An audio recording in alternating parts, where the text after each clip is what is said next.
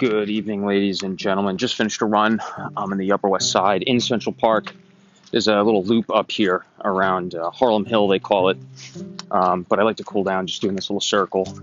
And uh, so I've been, I've been, I missed a few, probably less than five um, of my posts on LinkedIn. I've been missing out on posts on, on pod- podcasts. So let's let's just cut right to the most popular one in the last. Ooh, we got two that are pretty close. And let's go right to the, the most popular one. Posted this just two days ago. What is a ZMC fracture and when is surgery indicated? This is a quick read 53. Again, the full article. Uh, it's got a really good figure with it too. It's a radiograph showing a ZMC fracture. ZMC stands for zygomaticomaxillary complex, and these fractures are facial fractures involving the cheekbone and surrounding structures. The zygoma has four portions: the frontal portion, temporal, maxillary, and sphenoid. And these portions are connected to the bones that I just mentioned by what's called a suture. A suture connects two bones together. Um, sometimes you can see it on, on even on an X-ray um, that there's there's a little. It almost looks like a fracture line, but it's not. That's the suture itself that fuses the two bones together. So. Some characteristics of ZMC fractures include one, a flattened cheek appearance. The ZMC fractures can result in flattening of the cheek on the affected side. Two, periorbital ecchymosis. Bruising around the eye or periorbital ecchymosis can be is common. Three, pain and tenderness. Patients often experience pain and tenderness over the cheekbone area. I mean, obviously, right? It's going to be tender to palpation. Sometimes they have four, limited eye movement. Double vision or limited eye movement may occur due to muscle entrapment.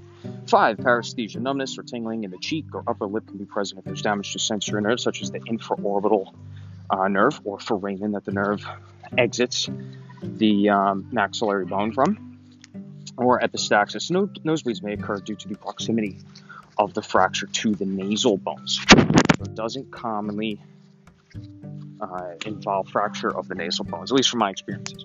Indications for surgery in ZMC fractures depend on several factors, including the extent or displacement of the fracture, associated injuries, and the patient's overall condition. Surgery is typically considered for six things. Here we go. One, displacement. If the fracture causes significant displacement of the cheekbone or impairs facial function, surgical reduction and fixation may be necessary. Two, diplopia. Persistent double vision due to muscle entrapment may require surgical correction. Three, malocclusion. Fractures that affect the alignment of the upper or lower teeth may need surgical intervention, although that's not something specific for ZMC fractures. That would be more fractures of the maxilla or mandible, right? But still can be included in this article. Four, cosmetic concerns. Surgery may perform for cosmetic reasons if the fracture results in noticeable deformity. Open fractures. When ZMC fractures are open and have associated soft tissue injury, surgery is often performed to clean and repair the wound.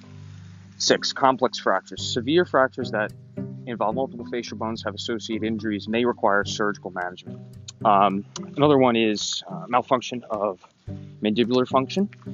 Or I guess mandibular malfunction would be the proper way to describe that. And what I mean is that sometimes in ZMC fractures, or even even more often, would be an isolated zygomatic arch fracture. And what happens is the zygomatic arch can get tented in a bit right? And then that would impede on the coronoid process of the mandible, uh, preventing opening or preventing closing, for example, right? I've seen both. Um, included a bunch of references at the bottom there for further reading. And there we go. Uh, Dr. Abra Mandal. He added a comment on this and he says, at times the characteristics also include ranging from a subconjunctival hemorrhage to even globe rupture depending on the severity. And that, that, I mean, that would be a really severe fracture of the ZMC that really caves in the side of the face there, right? The lateral wall of the orbit. But anyway, so this was that article on ZMC fractures. Um, just put out one. I put out a question. You know, let's go right to it. Question of the day yesterday. Uh, oh no, I think I did mention that one on on the podcast. But then, let me get to the article I posted today. We're already at four and a half minutes. Well, I posted an article today on um, on pediatric teeth, pediatric dentition. That was to go over a little summary on uh, where is it? Where is it? Here we go. What are the ages of adult teeth, uh, adult tooth eruption, and which deciduous teeth are replaced? So I have all a very, very nice diagram on there if you want to read. I'm not going to go into it now since we're at about five minutes, but wishing everyone a nice Sunday. Hope you can start the, the week off power with power. Be very powerful when you wake up tomorrow morning. That's what I'm going to try and do. I think your morning routine really sets the tone of the day. If you really break it down, the morning routine depends on your night routine, right? How you're setting yourself up when you go to bed. All right, let's get to it. Have a great evening, everyone. Thanks for listening.